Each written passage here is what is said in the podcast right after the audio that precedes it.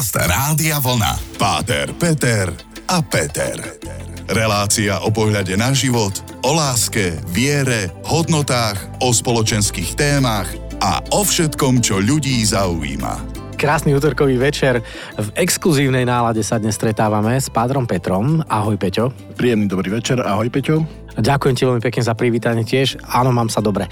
No a my sme sa e, pred vysielaním pri kávičke, ako už obligátne robievame, bavili o tom, že dnešná téma bude veľmi zvláštna. A keďže ja som ju ani na šiestýkrát neprečítal správne, prosím ťa, čo je dnešné znenie témy? Vychádza z tohto sviatku, ktorý dnes vo východnej cirkvi slávime. Oficiálny názov tohto sviatku sa volá Vstup našej presvetej vládkyne Bohorodičky Márie vždy Panny do chrámu. Vysvetlím veľmi krátko. Pana Mária podľa legendy, alebo teda podľa tradície, bola vovedená rodičmi do chrámu ako malé dieťa, aby tam e, posluhovala a po istom veku alebo istej e, nejakej fáze sa vrátila potom domov a vydala sa za svätého Jozefa a teda bola zasnúbená, potom sa vydala a okolnosti to už väčšina ľudí pozná, ale predtým ako detstvo je to vlastne tá tradícia v cirkvi, že bola vovedená do chrámu ako dieťa a dnešný deň sa v našej církvi požehnávajú alebo sa dávajú požehnania pre deti a my sa chceme baviť vlastne okolo toho niečo. Perfektne, no tak buďte požehnaní všetci, ktorí ste si naladili rádio vlna a počúvate Páter Peter a Peter. Páter Peter a Peter. Počúvate teda Páter, Peter a Peter a tá téma je krásna a ja som sa tak zamýšľal, Peťko, že tým, že veľa cestujem, povedzme, a nielen ja myslím, že veľa ľudí cestuje, a aj Slovákov, a navštevujeme mnohí aj tie sakrálne stavby a tie kostoly a chrámy a, a všetko, čo s tým súvisí, som sa tak zamýšľal nad tým, že pri tejto téme, ktorú teraz budeš určite otvárať, vo vedení Bohorodičky, že by sme sa mohli rozprávať aj o tom, ako sa správať v kostole, či existuje nejaké písané, nepísané pravidlo, nejaká etiketa bontón, lebo veľa z nás, povedzme, nie sme veriaci, nechodíme od malička, neboli sme vovedení ako malé deti do toho kostolíka a nevieme, ako sa správa, takže aj toto by sme mohli dnes ako tému otvoriť. No práve o to ide, že mnohí vlastne prichádzajú s tou otázkou, že keď sa bavíme dnes, my poženávame tie deti, že odkedy vlastne tie deti do toho chrámu patria, ako ich tam nejak ustrážiť, keďže dieťa je živý organizmus, neviem, či ste si všimli. Áno, má milión otázok, je neposedné. Toto mnohí riešia, že po nejakej prvej mnohokrát negatívnej skúsenosti s dieťaťom, ktoré plače, nevie v dobrej nálade, je pohyblivejšie. Mám milión otázok, to je to dôležité. A tu je Ježiško, a čo to je? A prečo to atenuje? Prečo taký? Od istého veku no. prichádzajú tie otázky a vlastne tu je veľký problém v tom, že ako sa vlastne postaviť k tomu celému. A mnohí to riešia, že v niektorých chrámoch sú vytvorené tzv. miestnosti pre deti, ktorých ja nie som zástanca veľmi v tých, Takže normálne moderných... koja? Je to detský kútik sa Áno, hovorí? detský kútik. Väčšinou to je tak situované, aby vlastne tie deti mohli sledovať niekde to v tých modernejších chrámoch dávajú dopredu, že to vidia vyslovene to dianie vo svetini alebo vlastne v to vpredu. Niekde sú to vyslovene vzadu nejaké miestnosti a sú už to riešia cez obrazovky alebo cez reproduktor a sú v chráme i nie sú v chráme. No ja nie som toho zástancom. Čo sa mne veľmi páči a čo som vo väčšine už sa to za, začína presazovať, že tie deti s rodičmi sú vpredu a že vlastne majú možnosť vidieť to, čo najbližšie byť. Ja ako malý chlapec tam bola povinnosť ešte u mojej babky na pravej strane stali dievčatá, na ľavej strane stali tí chlapci, ktorí neministrovali v pozore, v zástupoch, bez myhnutia oka, musel si tam stáť tú hodinu, hodinu a pol a hotovo. A potom, keď niekto povie, no ja už od istého času nechodím, lebo pripomína mi to taký teror a nástup na, na Buzer placi, tak uh, to tomu sa nečudujem, ale toto je asi taká vec, že tá polemika, že ja aj vždycky som odporúčal, že keď máte dieťa, vidíte, že hlavne počas tej kázne, homilie alebo nejakého toho príhovoru, že a to dieťa je naozaj nezvládnutelné práve v tom momente, pokojne zoberte, chodte s ním na chvíľku von, je to naozaj rušivý moment, keď to dieťa kričí alebo čo. Keď pre mňa napríklad, keď ja mám kázeň a dieťa chodí alebo vlastne sa medzi sebou nejak majú nejakú interakciu tie deti, že nie sú hlučné, mňa to nevyrušuje. Vidím, že to hlavne vyrušuje niektorých, ktorí by ma mali počúvať a viac si všímajú tie deti, takže to je no, také zvláštne. No, no, no. A tu mi napadá ale iná vec, e, a teraz možno odbočím. Keď som bol v Istambule, uh-huh. tak som samozrejme navštívil tie hadžie, hej, a aj tú veľkú, tú mešitu, Blue, modrú tam som zažil ten moment, že ad jedna mm, pustili ma ako cudzinca iným vchodom. Priateľka si okamžite musela dať prikrývku hlavy, čo by nebol až taký problém. Ale posadili nás, prosím pekne, medzi mužov, ktorí boli vpredu, len muži. Potom sme boli my a topánky a až za nami úplne vzadu boli ženy s deťmi. Že či to majú tak overené, že tie deti vzadu tým pádom nevyrušujú, nikoho nerušia pri tej modlitbe, prečo ty hovoríš, že vpredu majú sedieť? Aj v synagogách bol práve tento princíp, že modlili sa dole a vpredu muži, čítali Tóru, ten zákon alebo vlastne Bibliu a ženy s deťmi boli na tých balkónoch vo väčšine prípadov a sledovali to z vrchu, aj keď paradoxne v židovskej rodine odozdávala vieru žena. Mm-hmm. a to je také zvláštne. Ale vlastne tak podľa tých starovekých predstav, alebo vlastne tak e, muž je ten plnohodnotný človek, teraz pri všetkej úcte, ak hovorím o historických e, súvislostiach. Čiže nie si mizogín, hej? Ani náhodou, vôbec nie a preto hovorím, že v našich chrámoch by práve to miesto popredné, alebo teda ani že popredné, ale, ale bolo by prirodzené, aby rodičia s deťmi sedeli vpredu, či príde otec sám, mama sama s deťmi, alebo vlastne celá rodina, čo je ideálne samozrejme, zobrať tie najmenšie deti a priviesť ich čo najbližšie. Jednak majú na čo pozerať. Je to také, že v tých západných chrámoch rímskokatolických sa tá liturgia vie prispôsobiť, u nás je to trošku také fixnejšie, ale sú tam momenty, kedy sa vlastne vedia upútať tie deti a čím budú bližšie, tým to bude pre nich zaujímavejšie a budú vlastne viac vtiahnutí do deja. Super, tak e, v tomto budeme pokračovať aj v ďalšom stupe, lebo sa stále bavíme o tom vo vedení toho dieťaťa do toho svetého stánku, do toho chrámu a bavíme sa vlastne aj o Bohorodičke Márii ako dieťati. Páter, Peter a Peter. Dnešná téma, Peťo, je veľmi zaujímavá vo vedenie, už len to slovo je veľmi zvláštne. A my sa stále bavíme teda o tom, že aký prínos má tento sviatok, ktorý vy oslavujete, o čom to vlastne má byť, čo to má povedať predovšetkým teda veriacím a možno aj nám, ktorí sme tak troška agnostickí alebo neveriaci alebo iní.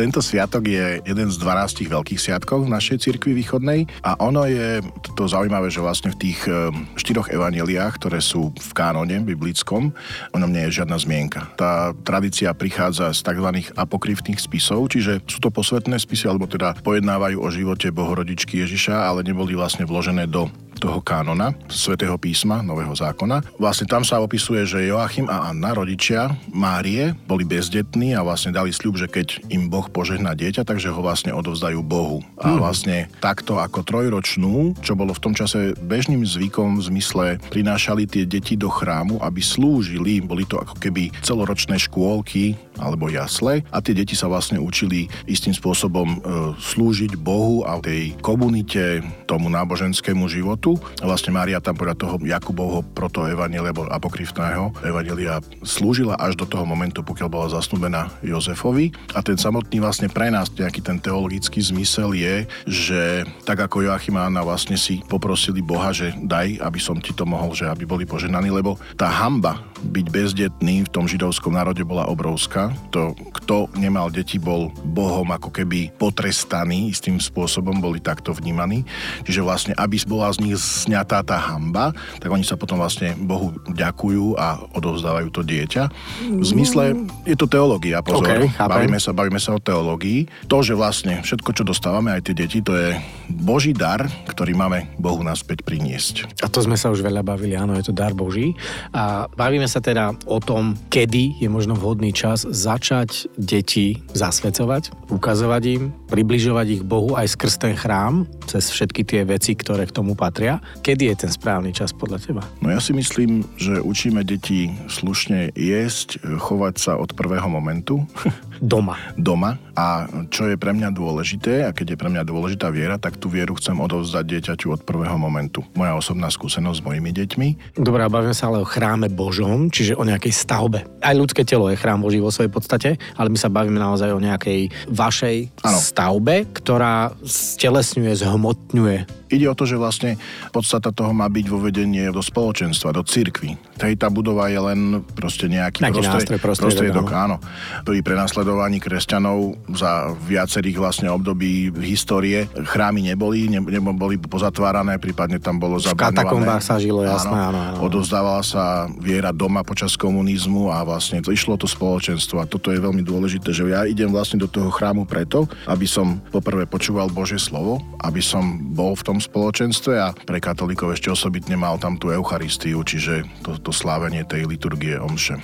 Mm. Ale odovzdávať vieru skrz tieto body, ktoré som hovoril, myslím, že by malo patriť do kresťanskej rodiny kedykoľvek. Druhá vec je, že ja chápem, že keď má niekto tri malé deti po sebe.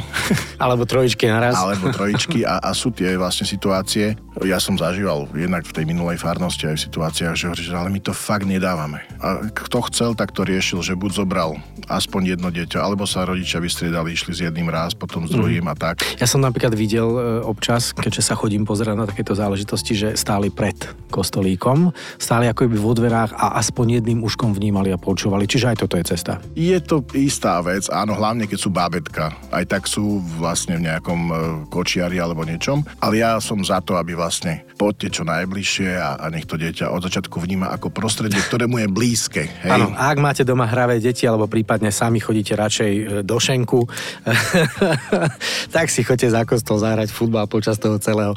Nič, bavíme sa teda o veľmi dobrej téme a teším sa, o chvíľočku sme naspäť pokračujeme. Páter, Peter a Peter.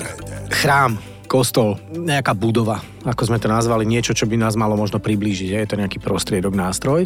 A potom samotné správanie sa, tom kostole. Ja som sa ťa pýtal, Peťo, a pýtam sa to vlastne v mene aj našich poslucháčov, mnohých, ktorí nie všetci chodia do kostola, pravidelne nie všetci sú veriaci. Existuje nejaký nepísaný zákon alebo písaný zákon, nejaká etiketa, bonton, nejaké, nejaký zoznam správania sa, čo by som mal a nemal v kostole? Ja si myslím, že asi spísané to nie je, alebo ja to o tom neviem, že by bolo nejaký kódex správania sa. Skôr sú to isté reguly jednak samotného slušného správania, že keď vôjde do miestnosti muž, tak by si mal zložiť pokrývku hlavy. U Židov to je presne opačne, keď sa vchádza do synagógy, tak sa hlava zakrýva. A ja zakrývajú hlavne u žien teda? Áno. Aby neurazila Boha? Keď pôjdete na Ukrajinu, Rusko, Grécko, tak tam majú ženy zahalené šatkami vlastne v našich chrámoch e, hlavy. Hej, to, mm. je, to je tiež mm. jedna z takých vecí, mm. že to by sme mali rešpektovať, keď tam ideme, že žena by si mala tú hlavu zakrývať s vzhľadom na tradíciu, ktorá tam je. Byť slušne oblečený. Byť... Áno, to som práve chcel povedať, že aj do divadla nechodíš v teplakovej súprave, čiže minimálne to oblečenie. A potom mňa zaujíma, že vchádzam do toho kostola, hej, väčšinou keď sa bavíme o katolíkoch a je tam taká nejaká nádoba s vodou. Táto nádoba s vodou hneď pri dverách je to vlastne tzv. svetená voda, do ktorej sa namáčajú, e, namáča sa ruka a ňou sa prežehnávajú. U nás je to cudzí prvok, ale je zavedený, že aj v našich chrámoch sú tie vlastne nejaké sveteničky s vodou, kde sa vlastne takto ako keby tou svetenou vodou pripravujem na, na vlastne na tú modlitbu. Hej, mm-hmm. že vlastne v našom chráme by sa vlastne malo vojsť, pokloniť sa, preženať sa prípadne opačne. U rímskokatolíkov je zvykom pokľaknúť na jedno koleno. To je tiež prejav úcty voči vlastne tomu priestoru, ale hlavne uchovávaniu vlastne tej Eucharistie, ktorú vlastne veria katolíci, že je tam naozaj prítomný, reálny v chlebe a víne premenený Ježiš Kristus. Nikdy som sa ťa to neopýtal, ale veľakrát som sa stretol ako keby s nezhodou v prežehnávaní. Ako sa správne prežehnať? Vieš, koľko ľudí to nevie? Ľavačkou, právačkou, končím na srdci alebo na druhej strane? Ako to je? Mene Otca, Syna i Ducha Svetého. Amen. Ten princíp je rovnaký, len my hovoríme podľa gréčtiny a, a východných jazykov najprv prídavné meno a potom podstatné meno, čiže my hovoríme Otca i Syna i Svetého Ducha. Západná církev z tých romanských jazykov je tam najprv podstatné meno, čiže Ducha Svetého. Ale ostávame na tom, že ideme vlastne čelo, mene Otca, Syna, nejaké brucho alebo vlastne spodná časť trupu. Áno. Práve plece je svetého, ľavé plece je ducha. Môže to byť vlastne najprv ľavé ducha svetého, ale ostáva to, že vlastne na pravom, na pravom je svetý, na, na ľavom duch. Pri srdiečku končím, hej? To je, hovorím, či to robíš formou tou východnou alebo tou západnou, ale princíp je ten istý. Ešte je ten... Pravačka či ľavačka? Mala by to byť pravá ruka, pri nejakých vlastne problémoch, keď máš obviazanú ruku alebo čokoľvek. alebo som ľavák. okay. Mala by to byť práva ruka, áno. A je tam ešte taký mikrorozdiel, že vlastne rímskokatolíci sa žehnajú celou rukou, všetkými piatimi prstami a my, gréckokatolíci a pravoslávni sa žehnáme troma prstami, čo znamená vlastne Svetú Trojicu a tie dva zložené prsty sú vlastne božská a ľudská prirodzenosť Ježiša Krista. No tak a toto by niekto mal spísať konečne, aby sme to vedeli. Spomenul si napríklad aj to pokľaknutie, čiže prežehnám sa a teraz mám pokľaknúť, nemám pokľaknúť? Toto je vyslovene západná tradícia, alebo teda rímskokatolícka, to pokľakovanie. Mm-hmm. Raz mi to bolo vysvetľované, že vlastne pred Kristom sa kľaká na pravé koleno a pred cisárom sa kľakalo na ľavé koleno. Takže... No, nech sa páči. A pri odchode, alebo pri príchode, alebo pri obidvoch? Aj, aj by sa malo vlastne preženať sa, buď pokloniť sa, alebo vlastne pokľaknúť. No dobre, tak teraz si to prosím pekne môžete zopakovať, lebo my si dáme krátku hudobnú pauzu a počas tých pár skladieb si to normálne vyskúšajte. Pravá, ľavá, prežehnanie a nejaký automatizmus, aby z toho vznikol, aby sme sa už potom eh, nemuseli naozaj úžasno to čudovať a, a moralizovať nad tým, že prečo to robí druhou rukou alebo prečo to robí v opačnom poradí. Páter Peter a Peter. Dúfam, že vás nevolia kolena z toho, ako ste sa teraz počas skladie modlili. A mimochodom to modlenie e, nad, pred tými lavicami, som si všimol, sú také... E, kľakátka. Kľakátka. No a prečo si na to ľudia vykladajú nohy? Napríklad to sa mi veľmi nepáči. Lebo ja si potom mám kľaknúť. A prečo všetci opierajú zadok o tú stoličku za sebou? Však predsa mám trocha trpieť, nie? Keď sa modlím na kolenách. Nemáš trpieť, keď sa modlíš, to podľa mňa je absolútny nezmysel. Z toho nejakých postojov liturgických by malo vyplývať, že keď stojím, tak sa modlím, keď sedím, tak počúvam a keď kľačím, tak konám pokánie. Aha. Vo východných chrámoch vlastne neexistujú lavice. Ľudia počas celej liturgie e, stoja. Starší a vlastne tí, ktorí majú problém, tak po bokoch a vzadu sú nejaké lavice. stoličky, lavice. V podstate po obvode chrámu, ale vlastne ten samotný chrám je prázdny, pretože pri modlitbe máme stáť. Áno, v tých západných chrámoch a aj v, v protestantských existujú tie lavice, kde ľudia vlastne zaujmú tú pozíciu a postavia sa v istých momentoch. A tu mám ďalšiu protiotázku. Keďže som a do kostola chodia aj mne podobní ľudia, som neveriaci vo svojej podstate. Aj keď som veriaci, ale nepoznám všetky tieto procesie. A som povedzme na nejakej omši. A neviem, kedy sa mám postaviť, kedy si mám sadnúť. Je to hriech? Je je to vnímané ako niečo negatívne, že to nehrám s vami tú hru? E, nede o to, že by to bol hriech. Ja si nemyslím, že to je hriech. Skôr by som asi ja zaujal pozíciu. Bol som raz na svadbe v nejakom, asi bol to asi kalvinský kostol a ja som sa vyslovene postavil postavil dozadu, aby som nerušil, lebo som netušil, že čo mám robiť, aby som vlastne sledoval ostatných. Je to skôr o nejakom takom tom rešpekte. Úcta. Že, úcta, mm-hmm. že keď, keď všetci sa postavia, tak aj ja sa postavím. To je tak, ja keď ja nie som toho zástancom, keď je na konci v divadle standing ovation, všetci sa postavia, všetci tlieskajú a mi sa to nezdá, že by som to mal. Tak niekedy, aby na mňa nepozerali, že to tak sa aspoň postavím, hoď nemusím tlieskať, ale proste mm-hmm. dobre. Ale asi, asi vieš, čo chcem povedať. Veľmi si trafil. Na, na, na druhej strane, ak tam prídem vyslovene sa súkromne modliť a beží tam tá nejaká omša, obrad, bohoslužba, by bolo dosť trúfale, sadnem si do prvého radu, postavím sa tam a ostatní sedia, alebo proste nevyvolávať nejaké... No, aby som nebol neslušný, tak rešpektujem. Hej, zažil som to na brachovej svadbe, bolo to dosť nepríjemné pre mňa, lebo povedal, však nič sa nebude diať. Ty kokšo, ja som nevedel, kedy sadnúť, postaviť, klaknúť. Tak ma bolo kolena z toho celého, trvalo to veľmi dlho. A bolo mi to naozaj také, že ja som sa cítil trocha nepríjemne, za čo sa teraz teda dodatočne ospravedlňujem, ale možno práve preto by bolo dobre aspoň mať nejaké školenie predtým a práve preto som veľmi rád, že sme otvorili túto tému a že tak trocha aj podsúvaš, ako by sme sa mali správať. Keď môžem k tomu školeniu, napríklad ja vždy, keď som išiel sobášiť a viem, že to je situácia, keď tam prichádzajú ľudia, tak som vždy na začiatku povedal, prosím vás, vypnite si mobily, alebo si ich aspoň stíšte. Keď budú stať mladí, stojíte aj vy, keď oni sedia, sedíte aj vy. Ostatné vlastne vám bude pripadať ako normálne. Čiže je to aj na tom trošku takom feelingu toho kňaza, že by mohol na začiatku trošku dať Tak je to taký dirigent, ktorý v podstate ukazuje, Áno. na začiatku povie, uvoľní, vysvetlí. Mal som aj, aj mladých, ktorí neboli vlastne nejakými aktívnymi veriacimi, tak som im rukou naznačil sadnúť, vstať, tak ako trošku nenapadne. Čiže ono sa tu dá všelijak možne a stále okay. robím to, čo robia tí predo mnou. Áno, ale hlavne s rešpektom a s úctou.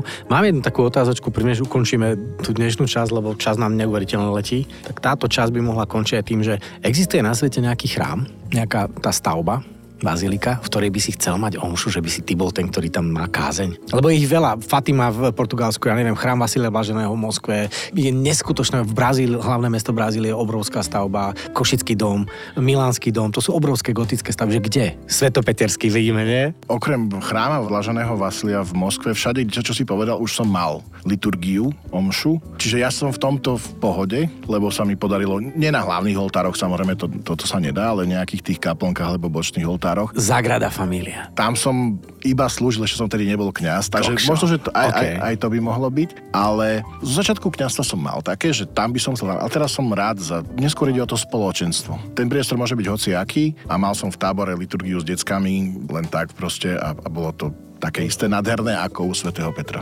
Dobre, no ďakujem ti len pekne za vyčerpávajúce odpovede. Ja ďakujem za, témy. skvelé otázky, dnes si bol úplne skvelý. Uh, to bude Ako tým, že som si dal veľa kávy. Ďakujem veľmi pekne. Ďakujeme vám za váš čas. Ďakujem nášmu zvukárovi Peťovi za to, že to s nami opäť raz odtrpel. No a teším sa opäť o týždeň. Takže prajeme vám na záver čo? Krásne chrámy a pokoj a dobro v srdci. Páter, Peter a Peter. Každý útorok po 20.